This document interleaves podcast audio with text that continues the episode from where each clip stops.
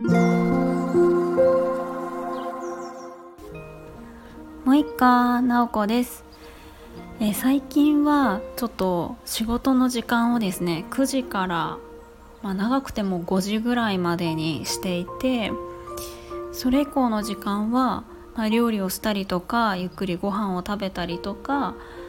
えー、ちょっとゆっくり本を読んだりとかそういう時間を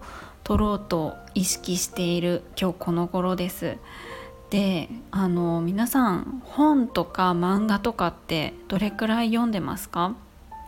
最近私は最近でもないんですけどもやっぱり本はたくさん読んだ方がいいっていうのは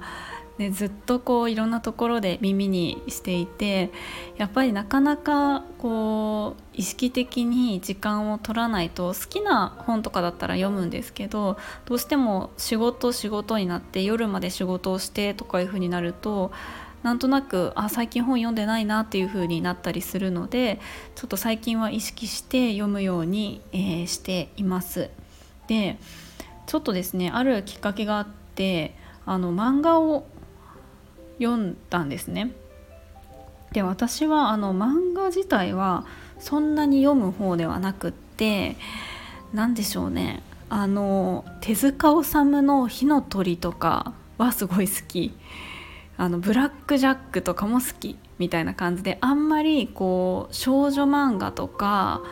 少年漫画とかなんか有名どころありますよね「ワンピースとか。何ですか？わかんないですけど。なんかそういうのとかねあんまり読んでなくって、まあ、大人になってからは特に漫画を読んだりっていうのはすごく少なくなったんですがちょっとこの間ですねあの梅津和夫さんの「洗礼」っていう漫画を、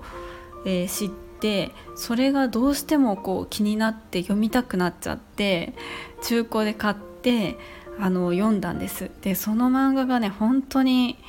あの面白かったのでその話をちょっとしたいなと思います。梅津和夫さんってあのまあ何ですかねホラー漫画を描く漫画家さんでねすごくあの独特の画風なので すいません画風なのでえっとまあ、見ればあこの人のだなっていうのはすごくよくわかると思うんですよね。でただ私は梅津和夫さんのあの漫画は一度も読んだことがなくてですねあの、まあ、こういうなかなかあのちょっと怖い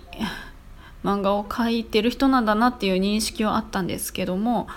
えー、初めてちょっとこの年にして読んでみました。でこの洗礼っていうのがどういうお話かっていうと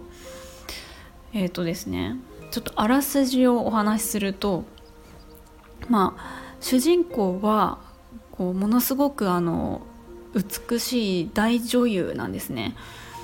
もうあの誰もが憧れるような美貌を持っている女性が主人公なんです。ただえっとその主人公の名前が、えーと、若草泉だったかな？若草泉っていう女優さんが主人公でその若草泉がですねえっ、ー、とある時こうなんでしょうね自分の顔ですね顔にあざとかが出てきてることに気づくんです。でもちろん大人になっていくたら老化が進みますよね。であの女優さんなんで熱いお化粧をしたりとかして結構自分がだんだんその老いていくのを感じていくわけです。でまあざがどんどん広がっていってそれがもう怖くて怖くて自分の美貌が失われていく醜くなっていく老いていくっていうことが恐ろしくってちょっと精神がおかしくなってしまうんですね。でなんとかあのならないかもうっていうのを自分の主治医に相談するんです。で本当にあのどんどんそのあざが大きくなっていったりとか老いていくのが怖すぎるってどうにかしてください先生っていう風にお願いすると先生が、えー、ある提案をするんですね。でどういう提案かっていうと、えー、子供を産みなさいっていう風に言うんです。可愛い女の子を産みなさい。でその女の子が大きくなってあなたの脳の大きさと同じくらいの、えー、サイズに、まあ、成長したらその、えーと、女の子の脳に脳にというかそうですね若草泉の脳をその女の子の頭に移植する。っていう風に提案するんですね。そうすると意識は女の子の方に移るので女の子は死んでしまうけれどもその若草泉はその可愛い女の子の養子を手に入れることができるっていうふうに提案するんですでその話を聞いて若草泉は安心するんですねあそうすると自分はまた美しいその養子を手に入れることができるっていうふうに思って気持ちが落ち着くんです。でそれから若草泉は、えー、まあ、赤ちゃんを産むんですね。無事女の子を産んで、まあ、その女の子を育てていく。もちろん、えー、自分が将来その子になるために大切に大切に育てていくっていう話なんですね。まあ、これ以上先を言うとあの面白くなくなっちゃうと思うので、まあ、そういう展開があるそういう、まあ、スタートですねがあるんですけれどもまあこれはですね何でしょうねあの母と娘のつながりってすごく特別だなと思うんですよね。あの母親とこう息子とか父親と息子父親と娘とかとは違うその女同士のうんとつながりってどうですかね？これを聞いてくださってる方で女性の方とかだったらちょっとこうなんか感じることができるかもしれないんですけれどもなんか特別なつながりがあるなっていうのは感じるんですよね。でそれをすごくあのうまく描いている